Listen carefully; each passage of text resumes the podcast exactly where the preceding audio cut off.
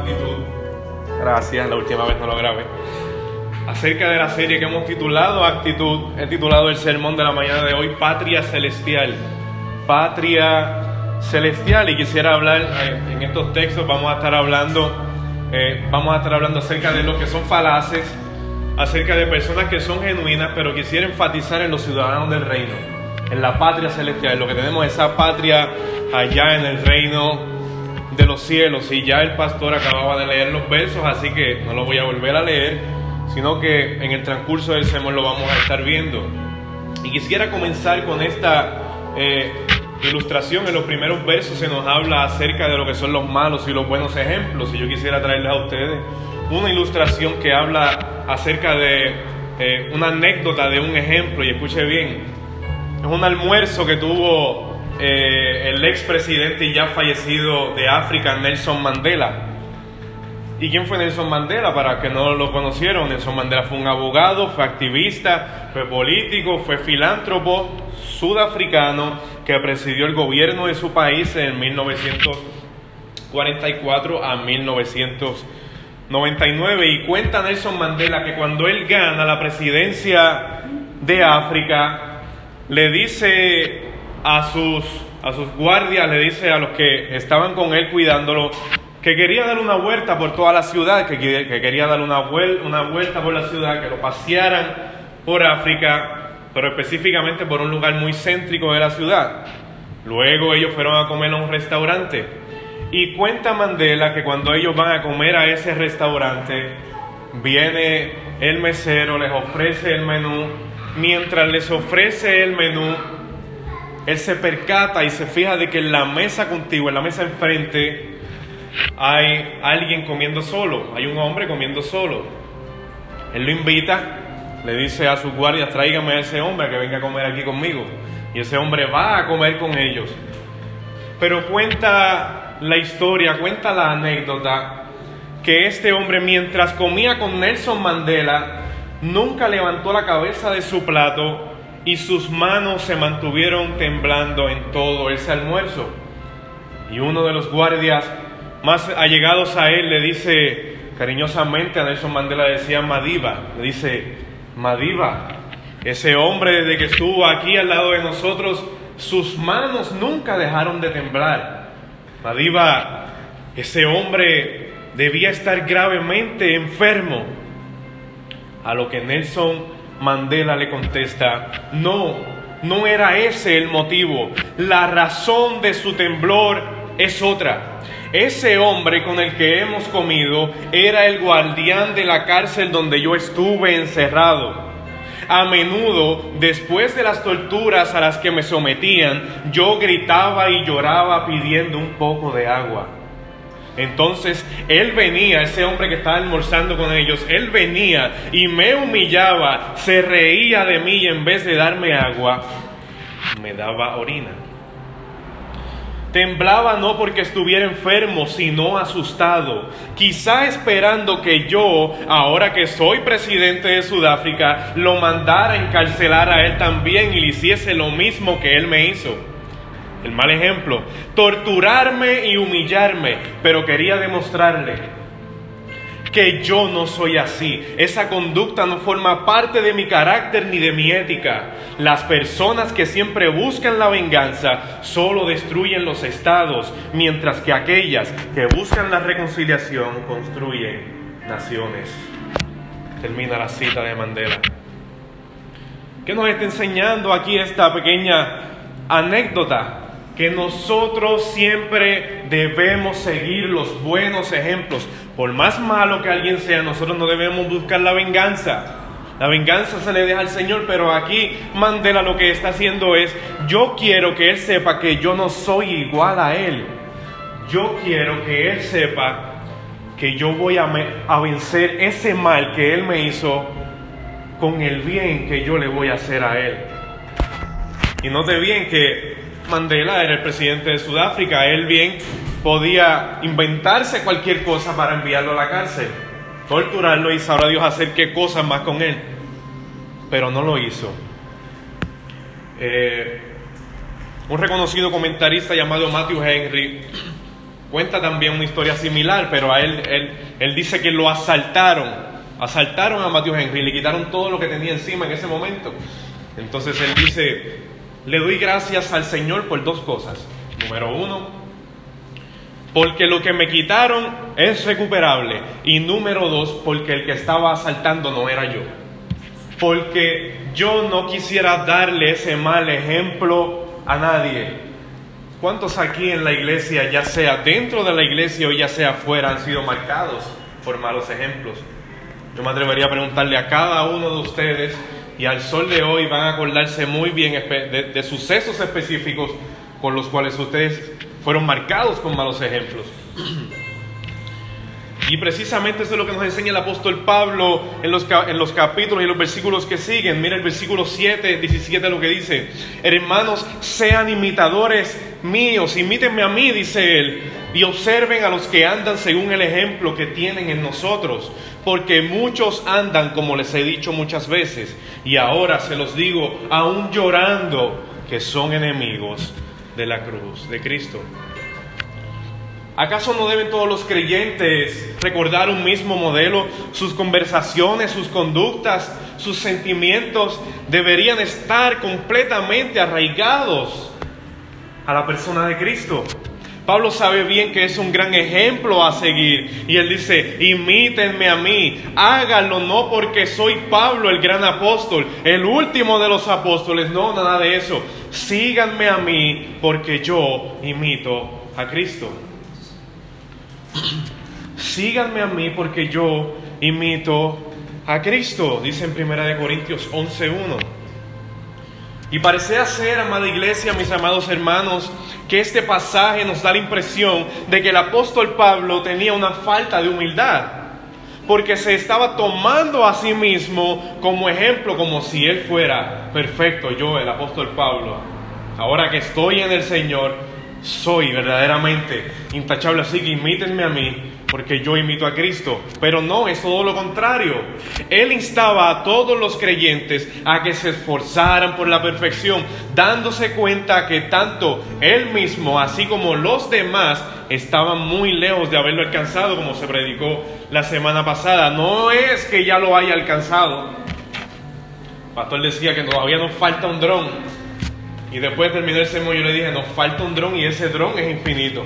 No, mientras estemos aquí en la tierra, en estos cuerpos mortales, en estos cuerpos de humillación, aquí nunca lo vamos a alcanzar.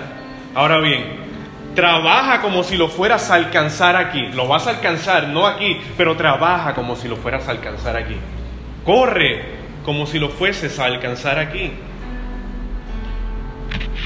Ahora bien, estos tiempos en que estamos viviendo en el día de hoy rodeados de tanta inmoralidad, de tanto pecado, de tantas aberraciones, de tantas abominaciones, necesitamos un ejemplo real, necesitamos un ejemplo genuino y no falaz o falso. Pablo estaba en el pleno derecho de ponerse a sí mismo como ejemplo porque él sabía que su conducta como creyente, aunque no era perfecta, sí era sincera. Pablo tiene razones para ponerse a sí mismo como ejemplo y no es egocentrismo. No solo dice que lo observen a él, sino que también pensaba en otros, dice él, y observen a los que andan según el ejemplo que tienen en nosotros. dice él, imítenme a mí, pero yo no soy el único que es digno de imitar. También hay muchos que me imitan a mí y a eso ustedes también pueden imitar. Porque si ellos me imitan a mí, yo imito a Cristo y por lo tanto todos imitamos a Cristo. Él también estaba pensando, suponemos en Timoteo y Epafrodito, vayamos a Filipenses capítulo 2, versículos 19 al 30. Filipenses capítulo 2, versículos 19 y 30.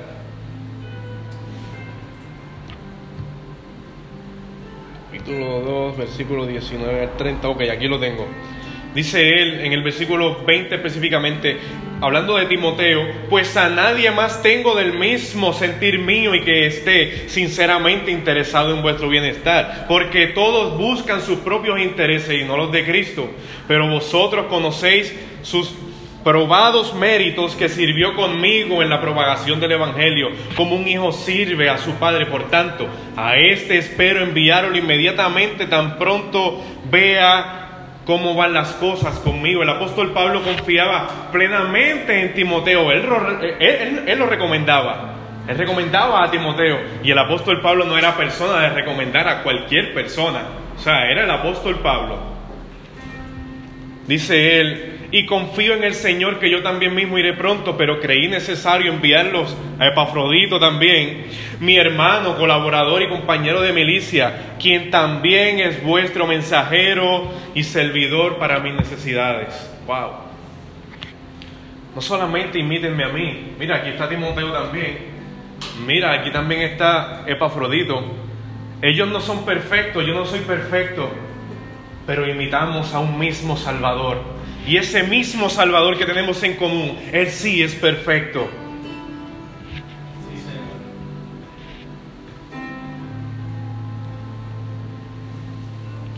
Es como si el apóstol Pablo estuviera diciendo, sigan a estos excelentes ejemplos porque ciertamente ellos como ciudadanos del cielo los conducirán a su patria, en cambio a otros solo destruyen todo a su paso dando malos ejemplos versículos 18 y 19.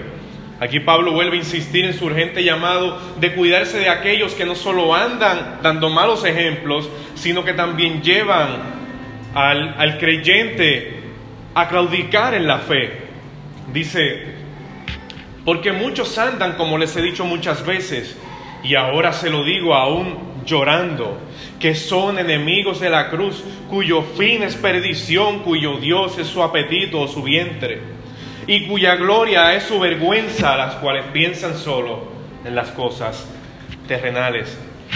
La vida impía que llevaban estas personas que se querían pasar por cristianos desmentía la confesión de sus labios porque se engañaban a sí mismos, ejercían una mala influencia sobre aquellos que los escuchaban, impedían que los incrédulos llegaran a convertirse y deshonraban a Dios. ¿Qué está diciendo el apóstol Pablo aquí? Que dentro de la iglesia, como bien lo dijo Jesús, hay ovejas, pero dentro de las ovejas también están los lobos. Ahora bien, esos lobos son también contados como cristianos, por lo tanto, amada iglesia, no todo el que se sienta a escuchar un sermón, no todo el que asiste a la iglesia es creyente, dice el apóstol Pablo, tengan cuidado de ellos. ¿De quién están hablando el apóstol Pablo aquí específicamente? ¿Se acuerdan el sermón penúltimo que se había predicado acerca de los perros, los malos obreros, los de la mutilación, el apóstol Pablo vuelve otra vez aquí y él lo dice, aún llorando estoy, porque se acuerda de estas cosas. El apóstol Pablo está haciendo todo lo posible por cuidar a la iglesia del Señor y ahora vienen estos hombres a intentar desviarlos de la fe. Ahora bien, vamos a traerlo al contexto actual. ¿Acaso no hay hombres eh, dentro de las iglesias llamadas iglesias de la prosperidad dando malos ejemplos, quitándole el dinero a la feligresía, quitándole un sinnúmero de cosas y mintiéndoles, diciéndoles que siembren dinero, que eso aumentará su fe?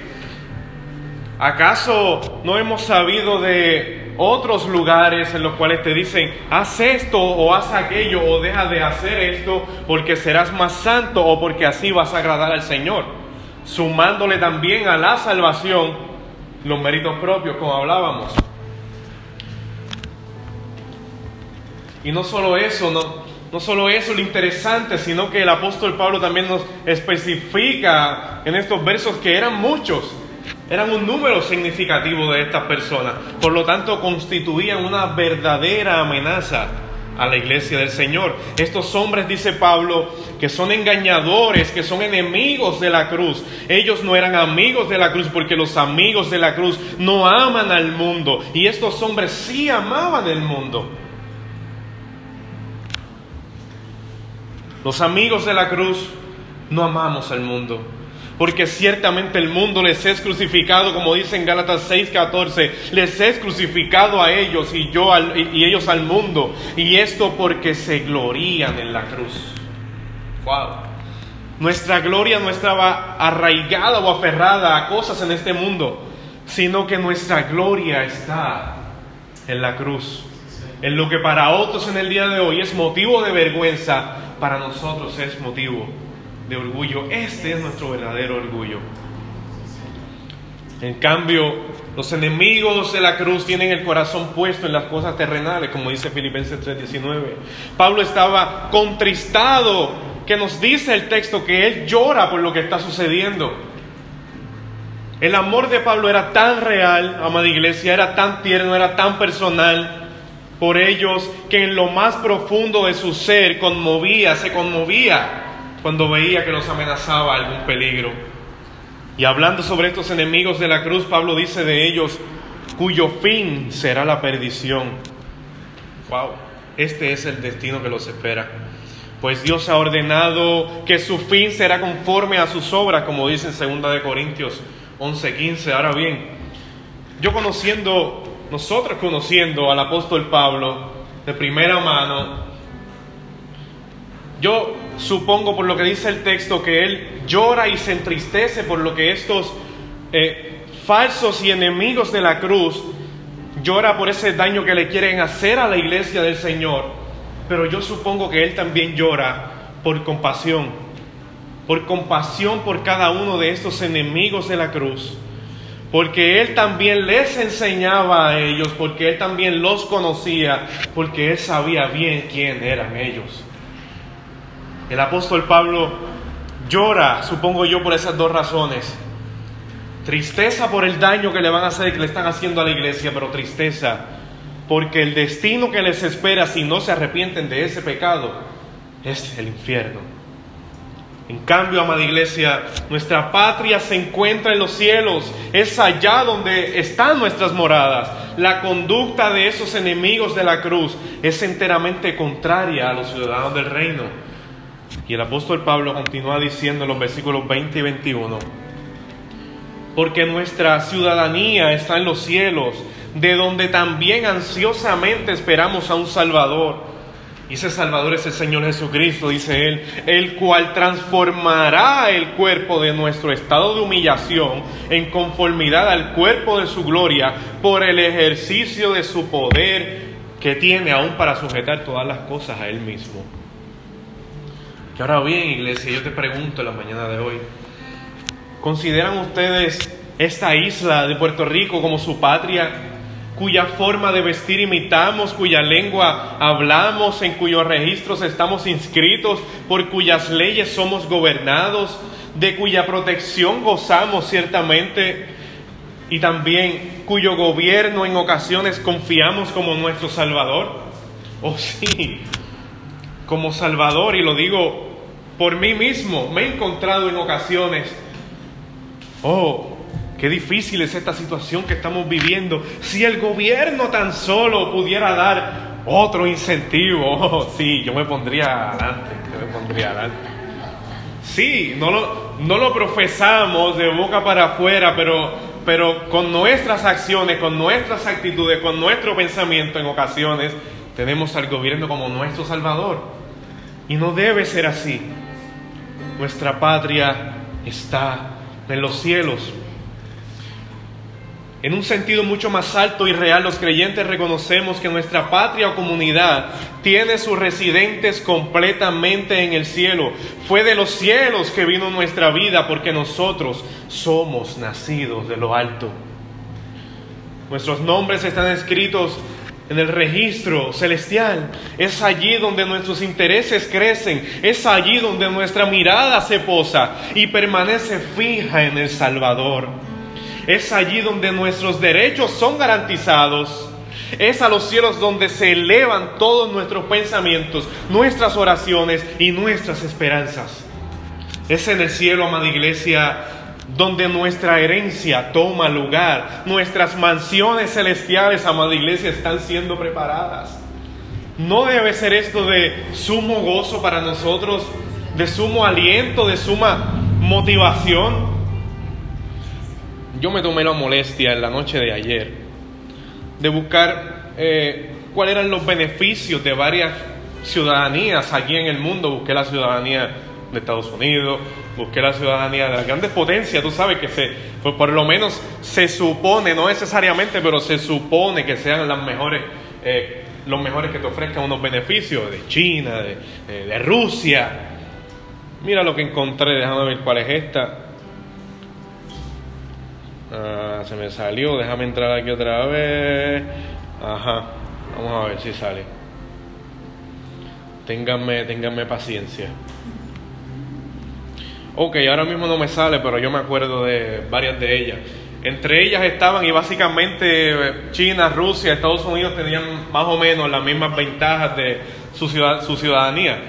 Y una de ellas era que permitían eh, la inmigración. Un ejemplo, si tú eh, tenías la ciudadanía de Rusia, por ejemplo, eh, pues tú podías también traerte a tu familia, tú tenías ese beneficio, mejores trabajos, un seguro social, este, muchas de las cosas que vemos aquí. Ahora bien, ninguna de ellas, ninguna de ellas, ninguna, nos prometía, no habrá lágrimas, no habrá llanto, no habrá dolor, no habrá necesidad de orar porque estaremos con Él. Pastor, discúlpeme, yo quiero ayunar, pero no habrá necesidad de ayunar porque estaremos con Él. No es que yo no quiera ayunar, no me malinterprete.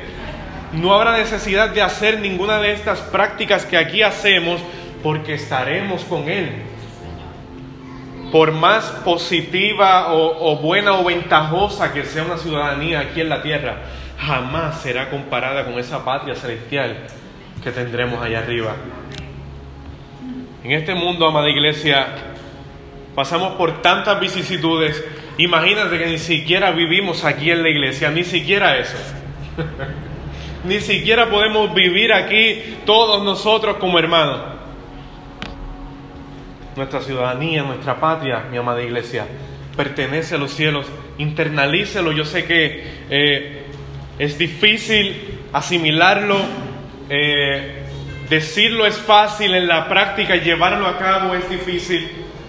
Yo mismo me he encontrado por las mañanas hablando con mi esposa y haciendo nuestro devocional diario en las mañanas. Y me encuentro diciéndole a ella, mi amor, olvidémonos de todos los afanes de este mundo. En este mundo hay mucho sufrimiento, en este mundo se pasa demasiado de difícil, olvidémonos de todo eso, dediquémonos por entero, de lleno a Dios. Y tan pronto salimos a trabajar y tan pronto llega la tarde, ay Dios mío, ¿y ahora qué vamos a hacer para esto? Y hay que pagar aquello. ¿Y qué vamos a hacer para conseguir tal cosa? Nuestros corazones son cambiantes, amada iglesia. Nuestros corazones a pesar de que han sido cambiados y renovados por un corazón de carne en lugar de uno de piedra, aún todavía hay un pecado que mora en cada uno de nosotros y nuestros pensamientos, aún nuestras obras, nuestras oraciones se ven manchadas por ese pecado que tanto nos agobia. Juan capítulo 3, versículo 3 dice, Jesús le contestó, en verdad te digo que el que no nace de nuevo no puede ver el reino de Dios o tú podrás hacer muchas obras, muchas buenas obras. O tú podrás portarte muy bien, tú podrás ser moralmente bueno, tú podrás ser éticamente intachable aquí en la tierra, pero si no naces de nuevo, no puedes ver el reino de Dios, no puedes ver el reino de los cielos, no puedes ver esas moradas que están siendo preparadas para cada uno de nosotros. Juan 14, 1 al 4 dice, no se turbe su corazón, crean en Dios, crean también en mí, en la casa de mi Padre muchas moradas hay. Si así no fuera, se los hubiera dicho, porque voy a preparar un lugar para ustedes. Y si me voy y les preparo un lugar, vendré otra vez y les tomaré de donde yo voy, para que donde yo esté, allí estén ustedes también y conozcan el camino a donde voy. Impresionante palabra de nuestro Señor Jesucristo, amada iglesia. Pidámosle al Señor que lleguemos a ese día en el cual nos encontremos en la patria celestial juntamente con la cabeza de la cual nosotros somos el cuerpo. Y esa cabeza es Jesucristo. Romanos 8, 17. Y si somos hijos, también somos herederos, herederos de Dios y coherederos con Cristo, si en verdad padecemos con Él, a fin de que seamos glorificados con Él. Y Efesios 2.6 nos dice, y con Él nos resucitó y con Él nos sentó en los lugares celestiales. Fíjate que no lo dice pasado, lo dice en presente, ya nosotros, ya Dios nos ve allá arriba a sus hijos nos sentó en los lugares celestiales en Cristo Jesús a fin de poder mostrar en los siglos venideros las sobreabundantes riquezas de su gracia por su bondad para con nosotros en Cristo. Wow, las sobreabundantes riquezas de su gracia. ¿Cuáles son las razones que Dios tiene para mostrarnos sus riquezas en gloria, sus gracias sobre gracia, como dice Juan, sus una ola sobre otra ola de gracia, una ola sobre otra ola de gracia. Dice aquí, por su bondad para con nosotros en Cristo Jesús. Wow. Simple y llanamente, porque Él es bondadoso, porque así a Él le plació y así a Él le plujo, hablando en palabras de domingo. En conclusión, amada iglesia, dicen por ahí, dicen por ahí, tu hogar es donde está tu corazón. Y ciertamente para el cristiano ese lugar es, o al menos debería ser el cielo. Es ahí donde se encuentran las cosas eternas e imperecederas, donde se encuentra aquello que realmente vale la pena. El cielo donde debemos poner nuestra mirada y buscar nuestra satisfacción. Así lo dijo Jesús en Mateo 6, versículo 21. Donde esté tu tesoro, allí también estará tu corazón. ¿Dónde está tu corazón en la mañana de hoy? Y escucha bien, no, no te hago esta pregunta para, para juzgarte. Eh, quizá tu corazón esté puesto en la patria celestial, pero quizá tu corazón en este momento esté puesto en las cosas de este mundo. Pero yo quiero decirte algo. Estás a tiempo, estás a tiempo de poner tu mirada en el cielo. Estás a tiempo de poner tu mirada en una patria celestial.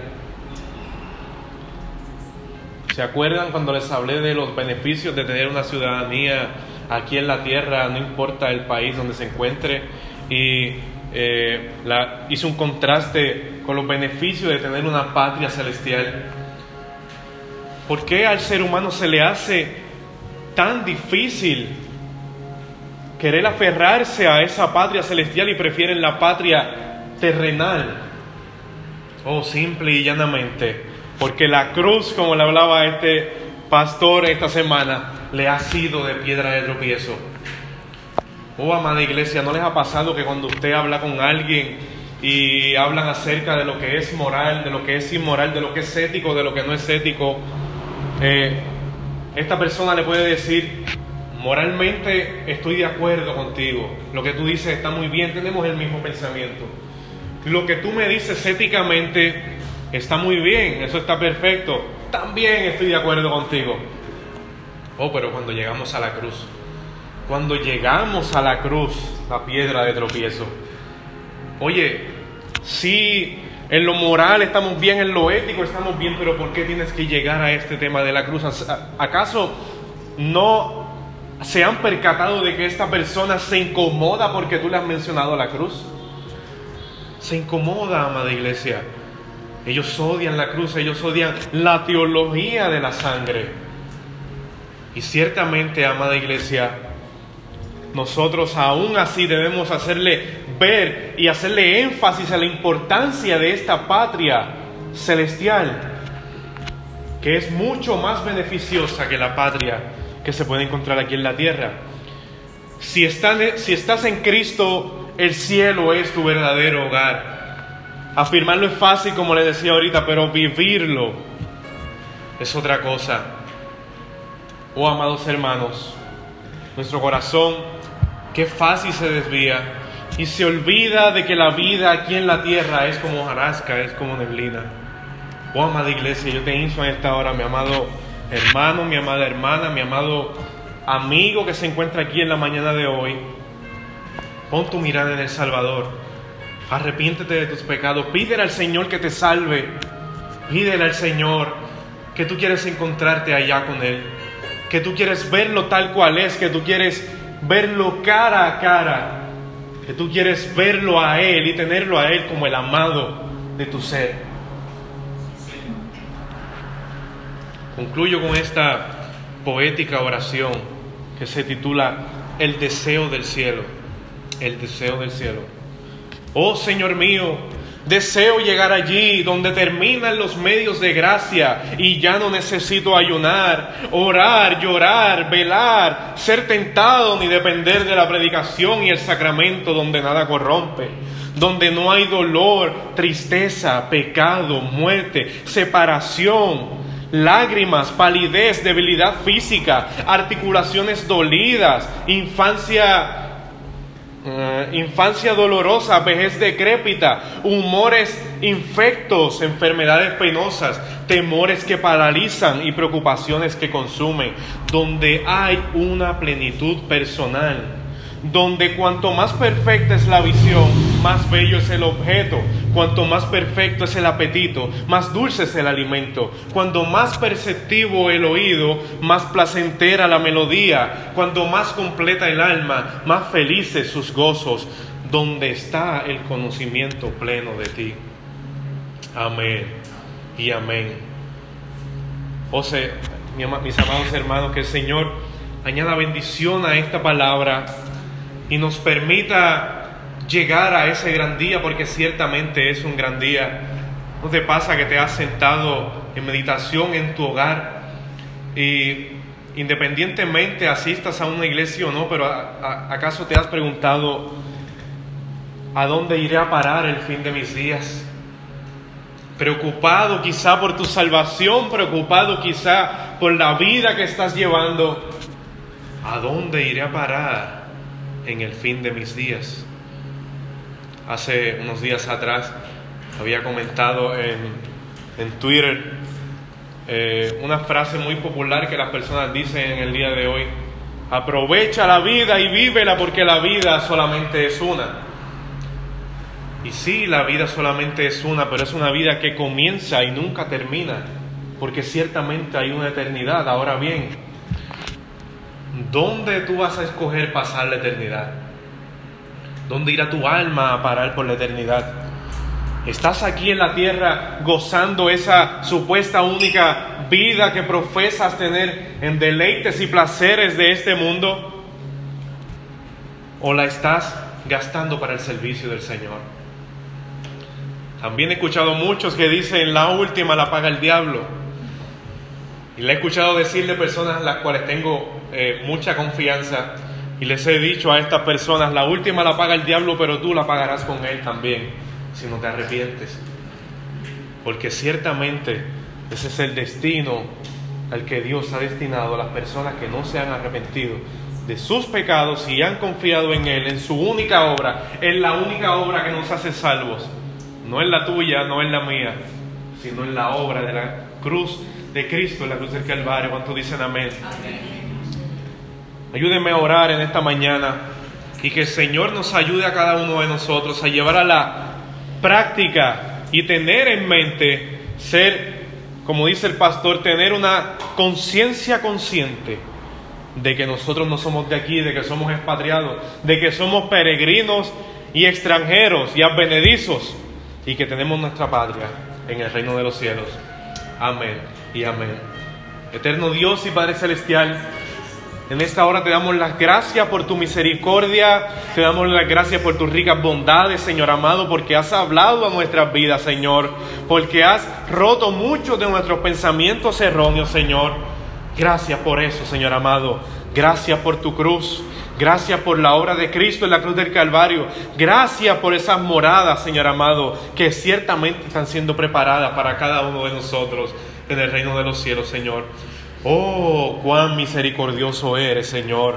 Oh, cuánta gracia hay sobre ti, Padre eterno, para desbordar sobre toda la humanidad, sobre todo aquel que confíe en ti para el perdón de sus pecados, Señor. Oh, Padre, que esta palabra no quede aquí, Señor, sino que pueda ser compartida, Señor amado, y que por medio de los medios de comunicación, Señor, también sea revelada a muchos más, Padre Oh Señor, que no pocos puedan venir ante ti en arrepentimiento y fe en el día de hoy y a través de nuestros días, Señor. Oh Padre, porque te lo rogamos en el nombre de Jesús, Señor. Amén y amén. Dios le bendiga, iglesia. Dios le guarde.